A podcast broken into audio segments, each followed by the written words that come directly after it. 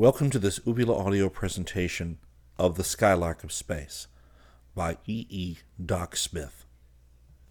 Volume 4, Chapter 11. The afternoon following the homecoming of the Skylark, Seaton and Dorothy returned from a long horseback ride in the park. After Seaton had mounted his motorcycle, Dorothy turned toward a bench in the shade of an old elm to watch a game of tennis on the court next door. Scarcely had she seated herself when a great copper plated ball landed directly in front of her. A heavy steel door snapped open, and a powerful figure, clad in leather, leapt out. The man's face and eyes were covered by his helmet flaps and amber goggles. Dorothy leapt to her feet with a shriek. Seaton had just left her, and this spaceship was far too small to be the Skylark. It had to be the counterpart of old Crip, which she knew could never fly. As these thoughts raced through her, she screamed again and turned in flight. But the stranger caught her in three strides, and she found herself helpless in a pair of arms as strong as Seaton's. Picking her up lightly, Duquesne carried her over the lawn to his spaceship. Dorothy screamed wildly as she found that her fiercest struggles made no impression on her captor. Her clawing nails glanced harmlessly off the glass and leather of his helmet and her teeth were equally ineffective against his leather coat. With the girl in his arms, Duquesne stepped into the vessel. The door clanged shut behind them. Dorothy caught a glimpse of another woman, tied tightly into one of the side seats. Tie her feet, Perkins, Duquesne ordered, holding her around the body so that her feet extended straight out in front of him. She's a fighting wildcat. As Perkins threw one end of a small rope around her ankles, Dorothy doubled up her knees, drawing her feet as far from him as she could. He stepped up carelessly and reached out to grasp her ankles. She straightened out viciously, driving her riding boots into the pit of his stomach with all her strength. It was a true solar plexus blow, and, completely knocked out, Perkins staggered backwards against the instrument board. His outflung arm pushed the power lever out to its last notch, throwing full current through the bar which was pointed straight up as it had been when they had made their landing. There was the creak of fabricated steel stressed almost to its limit as the vessel shot upward with a stupendous velocity, and only the ultra protective and super resilient properties of the floor saved their lives as they were thrown flat upon it by the awful force of their acceleration.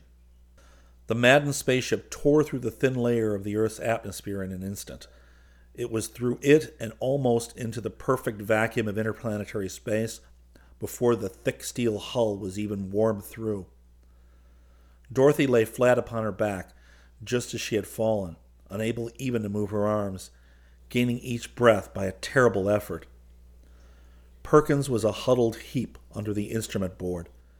The other captive, who happened to be Brookings, ex secretary, was in a somewhat better case, as her bonds had snapped and she was lying in optimum position in one of the seats, forced into that position, and held there as the designer of those seats had intended.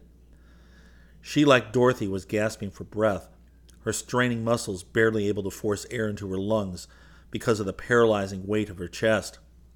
Duquesne alone was able to move. It required all his Herculean strength to creep and crawl snake like toward the instrument board, Finally, attaining his goal, he summoned all of that strength to grasp not the controlling lever, which he knew was beyond his reach, but a cutout switch only a couple of feet above his head. With a series of convulsive movements, he fought his way up, first until he was crouching on elbows and knees, and then into a squatting position. Then, placing his left hand under his right, he made a last, supreme effort Perspiration streamed from his face. His muscles stood out in ridges, visible even under the heavy leather of his coat. His lips parted in a snarl over his locked teeth as he threw every ounce of his powerful body into an effort to force his right hand up to that switch. His hand approached it slowly, closed over it, and pulled it out. The result was startling.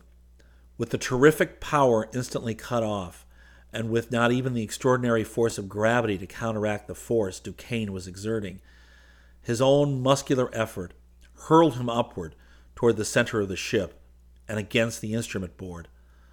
The switch, still in his grasp, was again closed.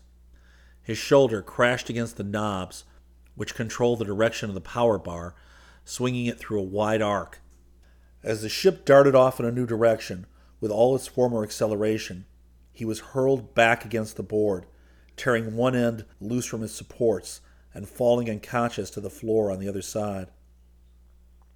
After what seemed like an eternity, Dorothy and the other girl felt their senses slowly leave them. With its four unconscious passengers, the ship hurtled through empty space, its already inconceivable velocity being augmented every second by a quantity almost equal to the velocity of light, driven furiously upward by the prodigious power of the disintegrating copper bar. Seaton had gone only a short distance from his sweetheart's home when, over the purring of his engine, he thought he heard Dorothy scream. He did not wait to make sure, but whirled his machine around, and its purring changed to a bellowing roar as he opened the throttle. Gravel flew under his skidding wheels as he made the turn into the Vaneman grounds at suicidal speeds. He arrived at the scene just in time to see the door of the spaceship close. Before he could reach it, the vessel disappeared, with nothing to mark its departure except a violent whirl of grass and sod, uprooted and carried high into the air by the vacuum of its wake. To the excited tennis players and the screaming mother of the abducted girl, it seemed as though the great metal ball had vanished utterly. Only Seaton traced the line of debris in the sky and saw for a fraction of an instant an infinitesimal black dot in the sky before it disappeared. Interrupting the clamor of the young people, each of whom was trying to tell him what had happened, he spoke to Mrs. Vaneman rapidly but gently. Mother, Dottie's all right. Steel's got her, but they won't keep her long. Don't worry, we'll get her back. It may be a week or it may take a year, but we're going to get her back. He leapt back upon his motorcycle and shattered all speed laws on the way to Crane's house. Mart, he yelled. They've got Dottie in a ship made from our own plans. We've got to go. Slow down. Don't go off half cocked. What are you planning? Planning? Just chase him down and kill him. Which way did they go? When did they go? Straight up, full power, 20 minutes ago. That is too long. Straight up has moved five degrees. They may have covered a million miles, or they may have come down only a few miles away. Sit down, think. Use your brain. Seaton sat down and pulled out his pipe, fighting for self possession. Then he jumped up and ran into his room, coming back with an object compass whose needle pointed upward. Duquesne did it, he cried exultantly. This is still looking right at him. Come on, let's go and snap it up. Not yet. How far away are they? Seaton touched the stud that set the needle swinging and snapped on the millisecond timer. Both men strained attention as second after second went by, and the needle continued to oscillate. It finally came to rest, and Crane punched keys on the computer to calculate the distance. 350 million miles. They're halfway out of the solar system. That means a constant acceleration of about one light speed. Nothing can go that fast. Remember, E equals mc squared. It's Einstein's theory, but it's still a theory. This distance is an observed fact. And theories are modified to fit facts. All right, he's out of control. Something had to have gone haywire. Undoubtedly. We don't know how big a bar he's got, so we can't figure out how long it'll take us to catch him. For God's sake, Pete, let's get at it. They hurried out to the Skylark and made a quick check. Seaton was closing the lock when Crane stopped him with a gesture toward the power plant. We only have four bars, Dick, two for each engine. It will take at least one to overtake them, and at least one to stop. If we expect to get back within our lifetime, it'll take the other two to get us back. Even with no allowance at all for the unexpected, we are short on power. Seaton, though furiously eager to be off, was stopped cold. Check. We, we better get a couple more, maybe four and we better load up on grub and explosive ammunition too. And water, especially water. Crane added. Seaton called the brass foundry. The manager took his order, but blandly informed him that there was not that much copper in the city, that it would be ten days or two weeks before such an order could be filled. Seaton suggested that they melt up some finished goods, bus bars and the like, and the price was no object. But the manager was obdurate. He could not violate the priority rule. Seaton then called other places, every place he could think of or find in the yellow pages, trying to buy anything made of copper bars, sheets, shapes, trolley wire, house wire, anything. But there was nothing available in any quantity large enough to be of use. After an hour of fruitless telephoning, he reported in fulminating language to Crane. I am not too bloody well surprised. Steel might not want us to have that much copper. Sparks almost shot from Seaton's eyes. I'm going to go see Brookings. He'll give me copper, or a few atoms of his carcass will land in Andromeda. He started for the door. No, Dick, no. Crane seized Seaton by the arm. That wouldn't, couldn't get us anything except infinite delay. What? How? We could be at Wilson's in five minutes. He has some copper on hand and can get more. The Skylark is ready to travel. In a few minutes they were in the office of the plant in which their vessel had been built. When they made their wants known, the ironmaster shook his head. Sorry, but I don't think I've got over a hundred pounds of copper in the place, and no non ferrous equipment. Seaton started to explode, but Crane silenced him and told Wilson the whole story. Wilson slammed his fist down on his desk and roared, I'll get copper if I have to tear the roof off of a church. Then, more quietly, We'll have to cobble up a furnace and crucible, and hand make patterns and molds, and borrow a big lathe. You'll get your bars just as fast as I can possibly get them out. Two days passed before the gleaming copper cylinders were ready. During this time, Crane added to their equipment every article for which he could conceive any possible use, while Seaton raged up and down in a black fury of impatience. While the bars were being loaded, they made another reading on the object compass. Their faces grew tense and hearts turned sick as minute followed minute, and the needle still would not settle down. Finally, however, it came to rest, and Seaton's voice almost failed him as he said, Two hundred and thirty five light years. I can't nail the exact end point, but it's pretty damn close. They're lost like nobody's ever been lost before. Oh, my Lord. He held out his hand. It's been nice knowing you. Tell Vaneman that if I come back, I'll bring her with me. Crane refused the hand. What are you talking about? Do you think I'm not going along with you, Dick? As of just now, there's no sense in it. If Dottie's gone, I'm going too. But M. Reynolds Crane? No. Not at all. Nonsense. This is somewhat farther than we had planned from the first trip, but there's no real difference. It's just as safe to go a thousand light years as one. We have ample supplies. In any event, I am going. Thanks, Ace. This time, hands met in a crushing grip. You're worth three of me. I'll call Vaneman, Crane said hastily. He did not tell the lawyer the truth or any close approximation of it, merely that the chase would probably be longer than they had supposed, and that communication could very well be impossible, that they would in all probability be gone a long time, and that he could not even guess at how long that time would be.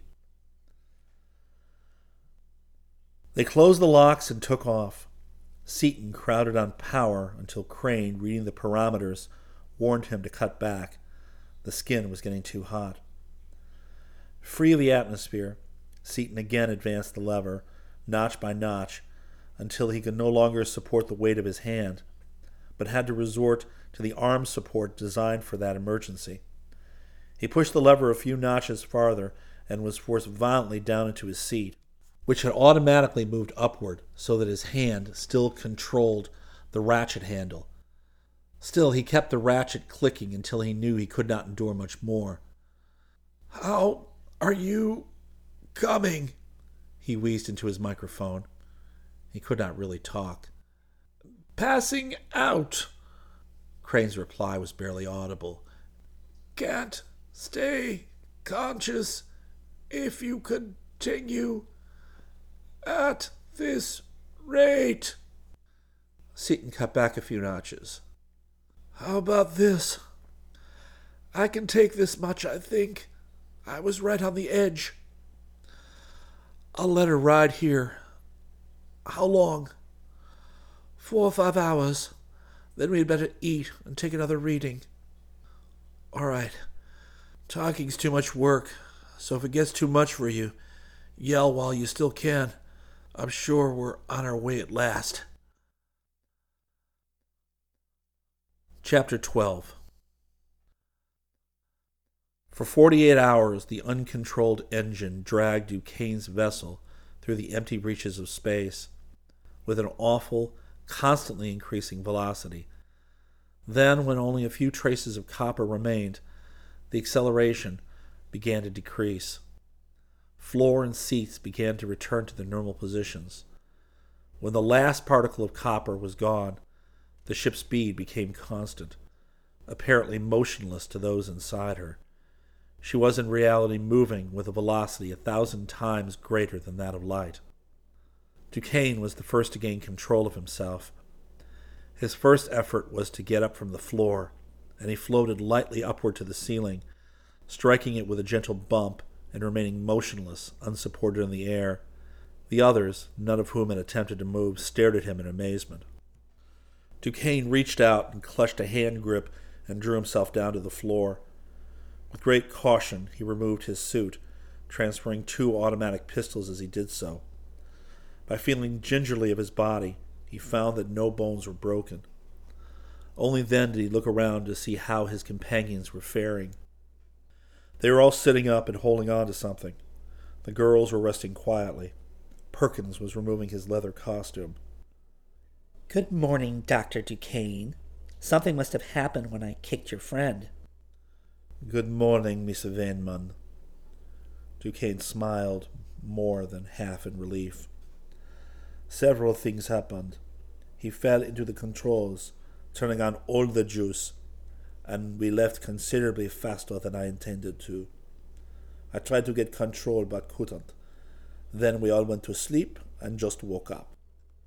Do you have any idea where we are? No, but I can make a fair estimate. He glanced at the empty chamber where the copper cylinder had been, took out a notebook and pencil and slide rule, and figured for a few minutes. He then drew himself to one of the windows and stared out then went to another window and another. He seated himself at the crazily tilted control board and studied it. He worked at the computer for a few moments. I don't know what to make of this, he quietly told Dorothy. Since the power was on exactly 48 hours, we should not be more than two light days away from our sun. However, we certainly are. I could recognize at least some of the fixed stars and constellations from anywhere within a light year or so of Sol, and I cannot find even one familiar thing. Therefore, we must have been accelerating all the time. We must be in the neighborhood of 237 light years away from home. For you who don't know what a light year is, it is about 6 quadrillion, which is 6,000 million million miles. Dorothy's face turned white. Margaret Spencer fainted.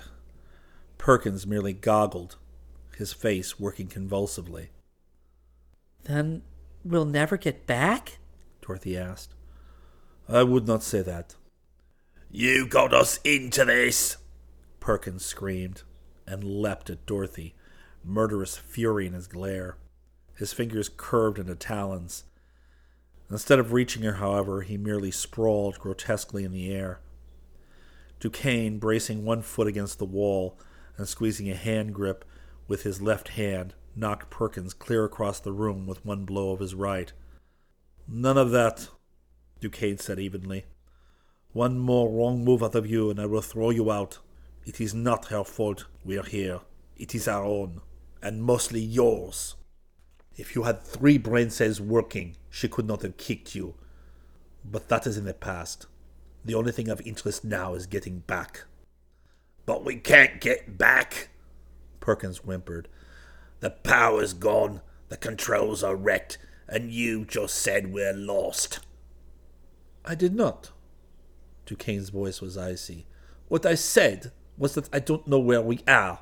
That is a different statement entirely. Isn't that a distinction without a difference? Dorothy asked acidly. By no means, Miss Vaneman. I can repair the control board, and we have two extra power bars. One of them with direction exactly reversed will stop us relative to the Earth. I'll burn half of the last one, then coast until by recognizing fixed stars and triangulating on them, I can fix our position. I will then know where our solar system is and will go there. In the meantime, I suggest we have something to eat. Well, all right. That's a timely thought, Dorothy exclaimed. I'm famished. Where's your refrigerator? But something else comes first. I'm a mess, and she must be too. Where's our room? That is, we have a room, right? Yes, that one. And there's the galley over there. We're cramped, but you'll be able to make out. Let me say, Miss Vaneman, that I really admire your nerve. I did not expect that lunk to disintegrate the way he did, but I thought you girls might. Miss Spencer will yet, unless you. I'll try. I'm scared, but falling apart isn't going to help us, and we've simply got to get back. We will. Two of us, at least.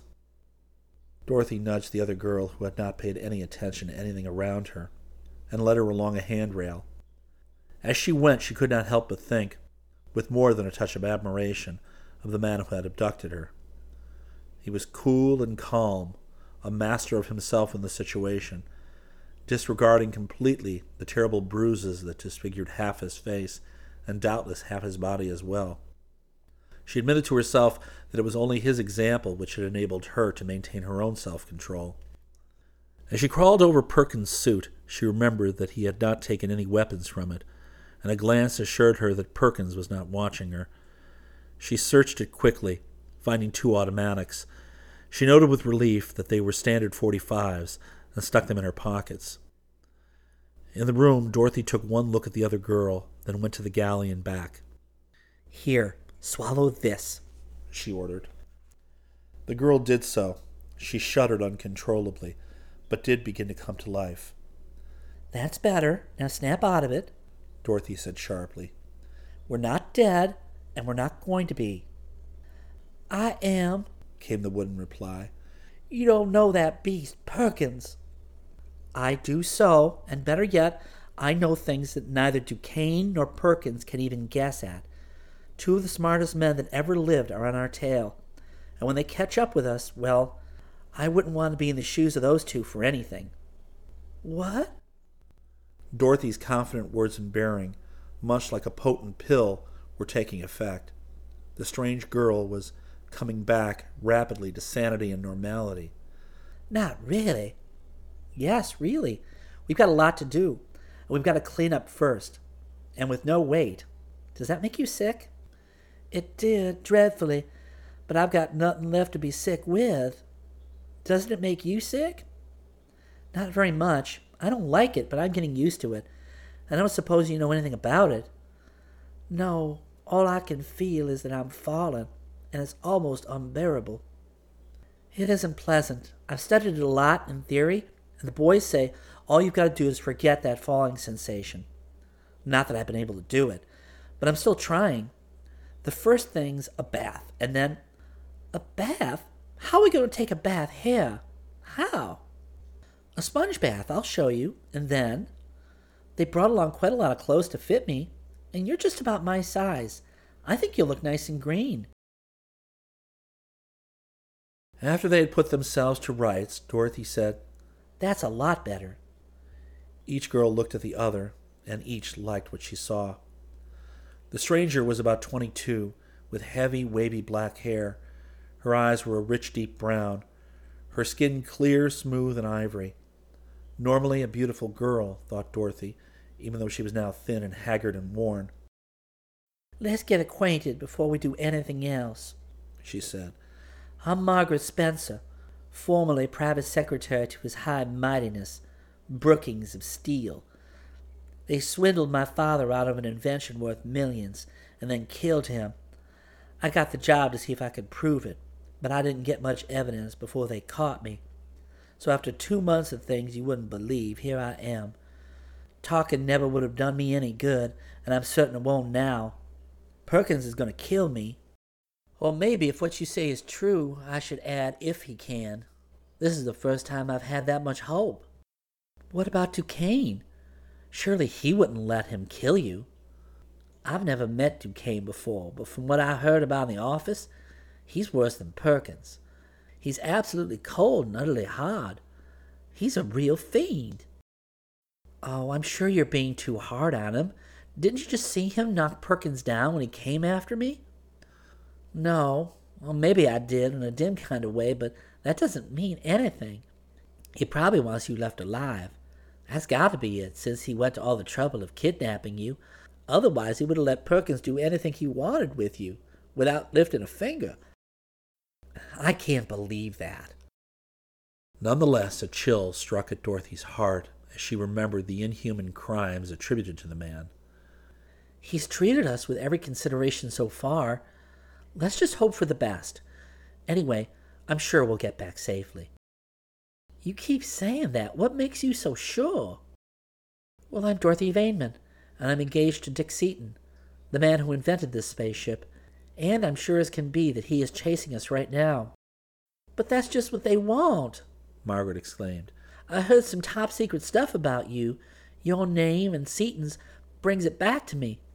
Their ship is rigged, some way or other, so it'll blow up, or something the first time they go anywhere.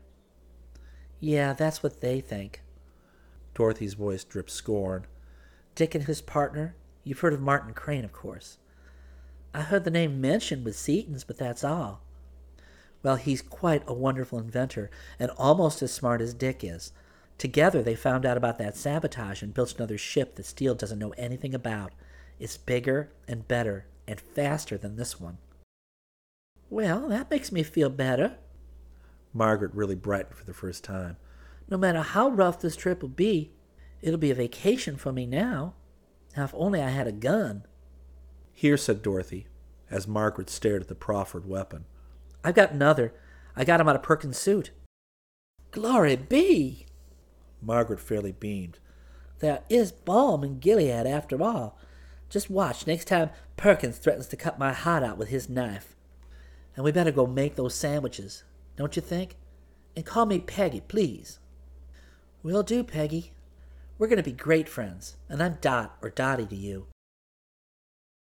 In the galley, the girls set about making dainty sandwiches, but going was very hard indeed.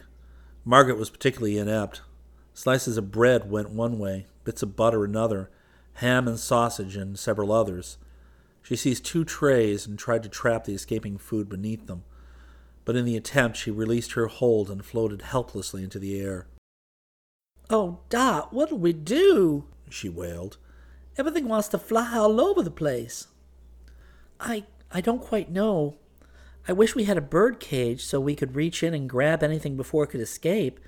We'd better tie everything down, I guess, and let everybody come in and cut off a hunk of anything they want. But what I'm wondering about is drinking. I'm simply dying of thirst, and I'm afraid to open this bottle. She had a bottle of ginger ale clutched in her left hand, an opener in her right. One leg was hooked around a vertical rail. I'm afraid it'll go into a million drops, and Dick says if you breathe them in, you're likely to choke to death. Seaton was right as usual. Dorothy whirled around. Duquesne was surveying the room, a glint of amusement in his one sound eye.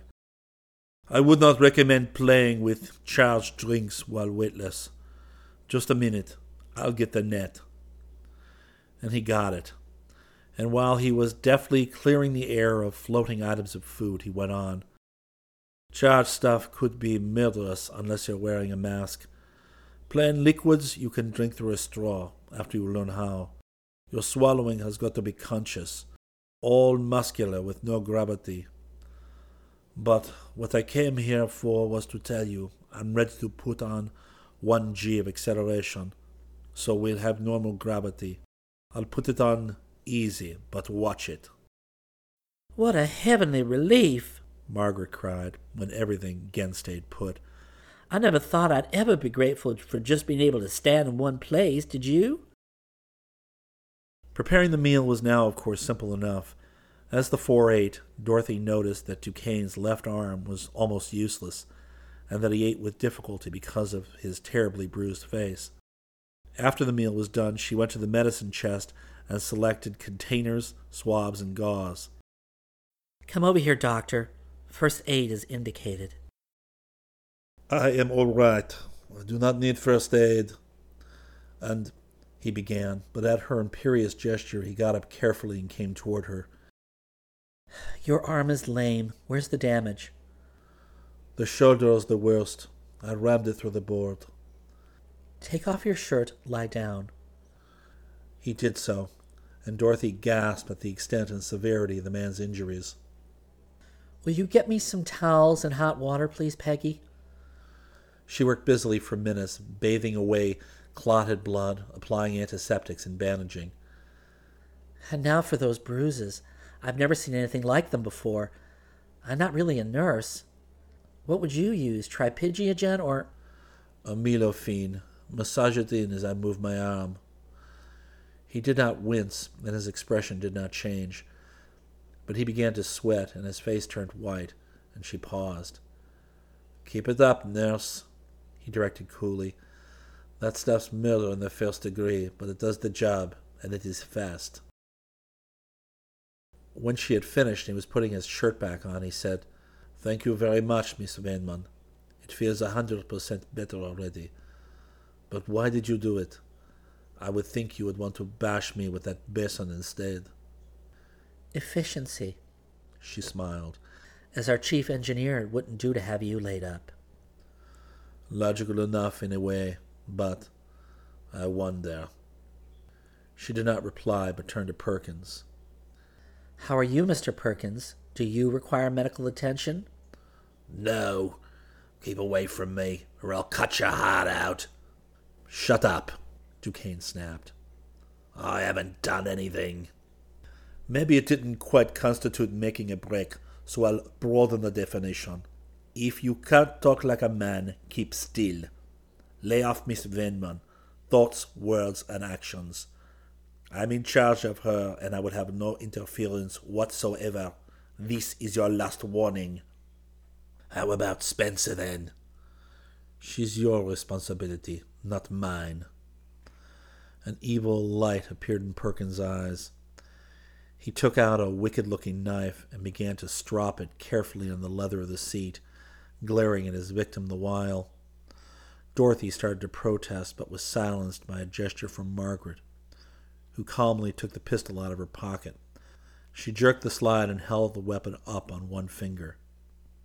Don't worry about his knife. He's been sharpening it for my benefit for the last month. Doesn't mean a thing. But you shouldn't play with it so much, Perkins. You might be tempted to try to throw it. So drop it on the floor and kick it over here to me. Before I count to three. One. The heavy pistol steadied into line with his chest, and her finger tightened on the trigger. Two. Perkins obeyed, and Margaret picked up the knife. Doctor! Perkins appealed to Duquesne, who had watched the scene unmoved, a faint smile upon his saturnine face. Why don't you shoot her? You won't sit there and see me murdered. Won't I not? It makes no difference to me which of you kills the other, or if you both do, or neither. You brought this on yourself. Anyone with a fraction of a brain doesn't leave guns lying around loose. You should have seen Miss Vaneman take them. I did. You saw her take them and didn't warn me? Perkins croaked. Certainly. If you cannot take care of yourself, I am not going to take care of you, especially after the way you bungled the job. I could have recovered the stuff she stole from that ass Brookings inside an hour. How? Perkins sneered. If you're so good, why did you have to come to me about Seaton and Crane? Because my methods wouldn't work and yours would. It isn't on planning your week, as I told Brookings. It's on execution. Well, what are you going to do about her? You going to sit there and lecture all day? I'm going to do nothing whatsoever. Fight your own battles. Dorothy broke the silence that followed. You did see me take the guns, Doctor? I did. You have one in your right breeches pocket now. Then why didn't you, or don't you, try to take it away from me? She asked wonderingly. Try is the wrong word. If I had not wanted you to take them, you wouldn't have. If I didn't want you to have a gun now, I would take it away from you.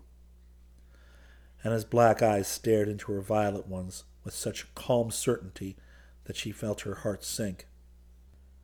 Has Perkins got any more knives or guns or things in his room? I do not know. He said this indifferently. Then, as both girls started for Perkins' room, Duquesne rapped out, Sit down, Miss Vaneman. Let them fight it out.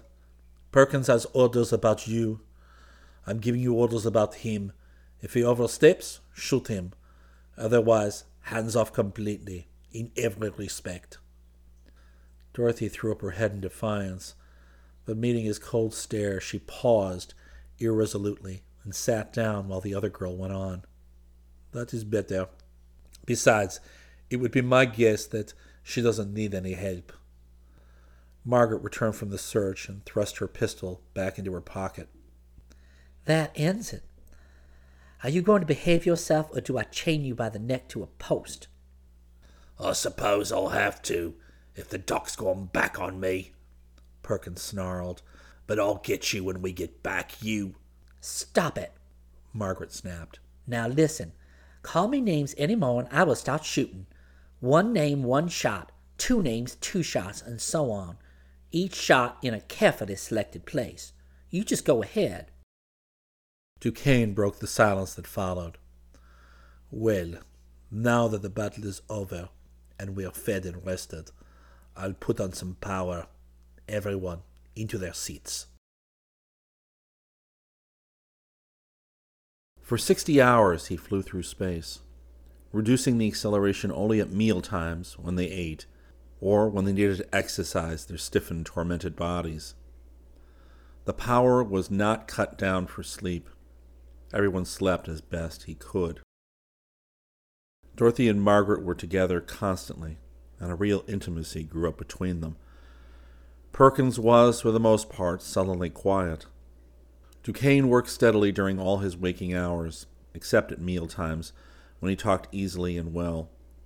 There was no animosity in his bearing or in his words, but his discipline was strict and his reproofs merciless.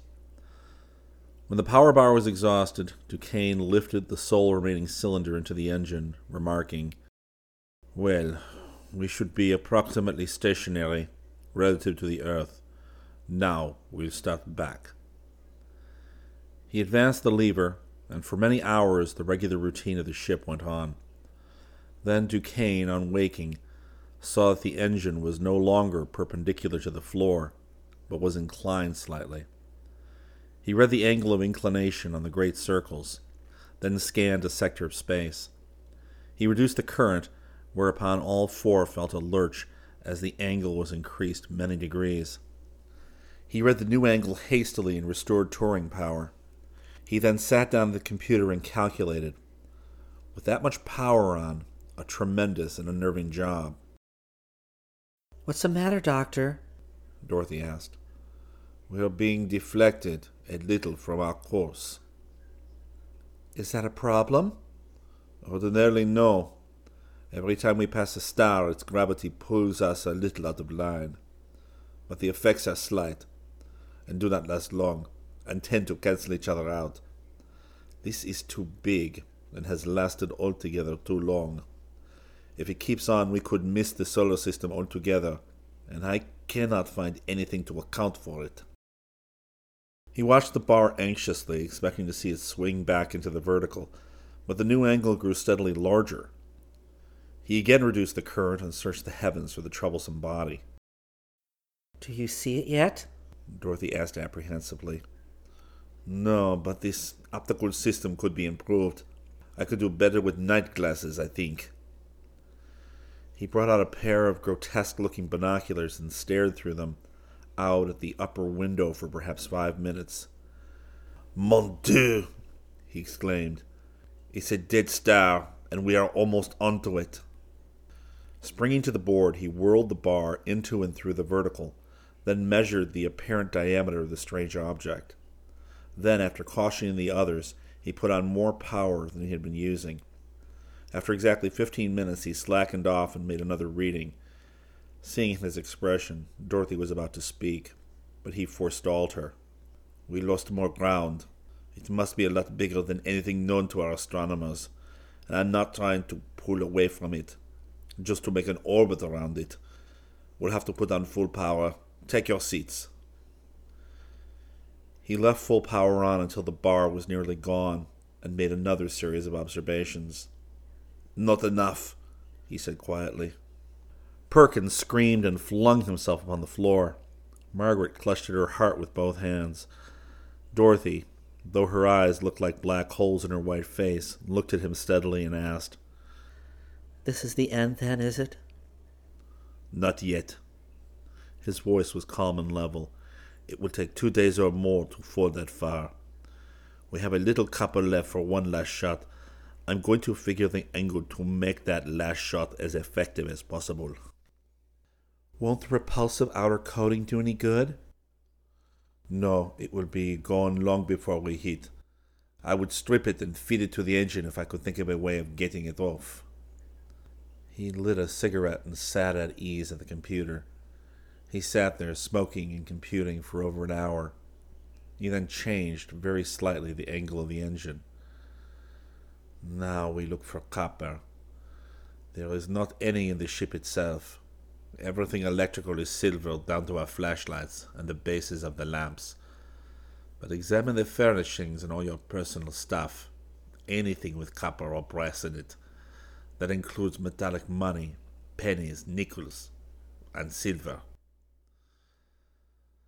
They found a few items, but very few.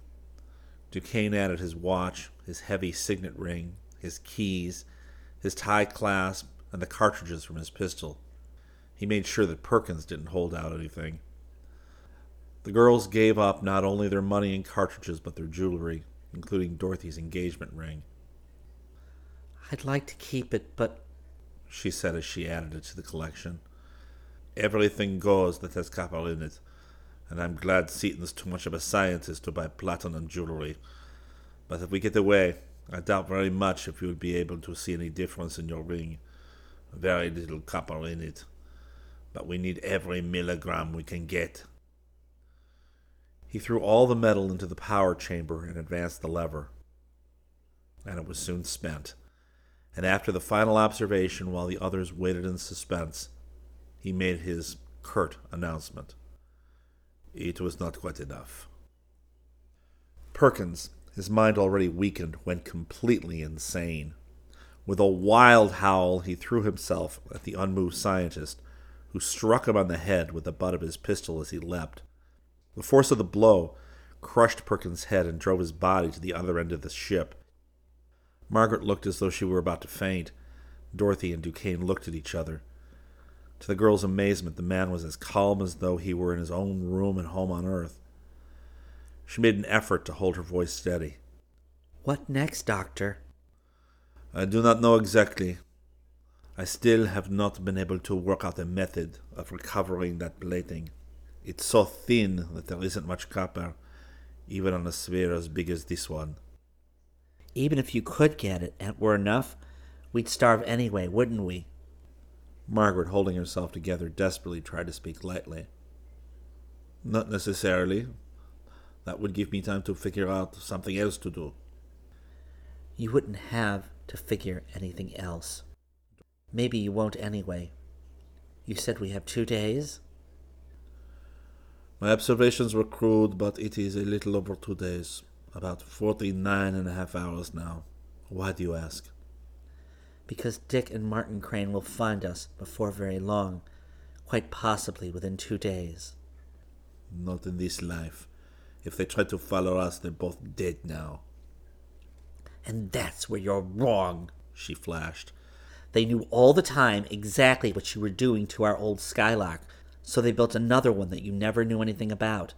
And they know a lot about this new metal that you've never heard of, because it wasn't in those plans you stole. Duquesne went directly to the heart of the matter, paying no attention to her barbs. Can they follow us into space without seeing us? he demanded. Yes, at least I think they can. How could they possibly do that? I don't know. I'm not a scientist. And anyway, I wouldn't tell you if I did. You think not? I won't argue the point at the moment. If they can find us, which I doubt, I hope they detect this dead star in time to keep away from it and us. But why? You've been trying to kill both of them. Wouldn't you be glad to take them with us? Please, try to be logical. Far from it. There's no connection. I tried to kill them, yes, because they stood in the way of my development of this new metal. If, however, I am not going to be the one to do it, I certainly hope Seaton goes ahead with it. It is the greatest discovery ever made, bar none. And if both Seaton and I, the only two men able to develop it properly, get killed, it will be lost, perhaps for hundreds of years. If he must go too, I hope he doesn't find us. But I don't believe it. I simply know he could get us away from here. She continued more slowly, almost speaking to herself, heart sinking with her voice. He's following us, and he won't stop even if he knows he can't get away. There's no denying the fact that our situation is critical. But as long as I'm alive and I can think, I'm going to dope out some way of getting that copper. I hope you do. Dorothy kept her voice from breaking only with tremendous effort. I see that Peggy's fainted. I wish I could. I'm so worn out. She threw herself down upon one of the seats and stared at the ceiling, fighting an almost overwhelming impulse to scream. And so time wore on. Perkins dead, Margaret unconscious, Dorothy lying in her seat, her thoughts a formless prayer, buoyed only by her faith in God and in her lover. Duquesne, self possessed, smoking innumerable cigarettes, his keen mind at grips with its almost desperate problem, grimly fighting until the very last instant of life, while the powerless spaceship fell with an appalling velocity, faster and faster toward that cold and desolate monster of the heavens.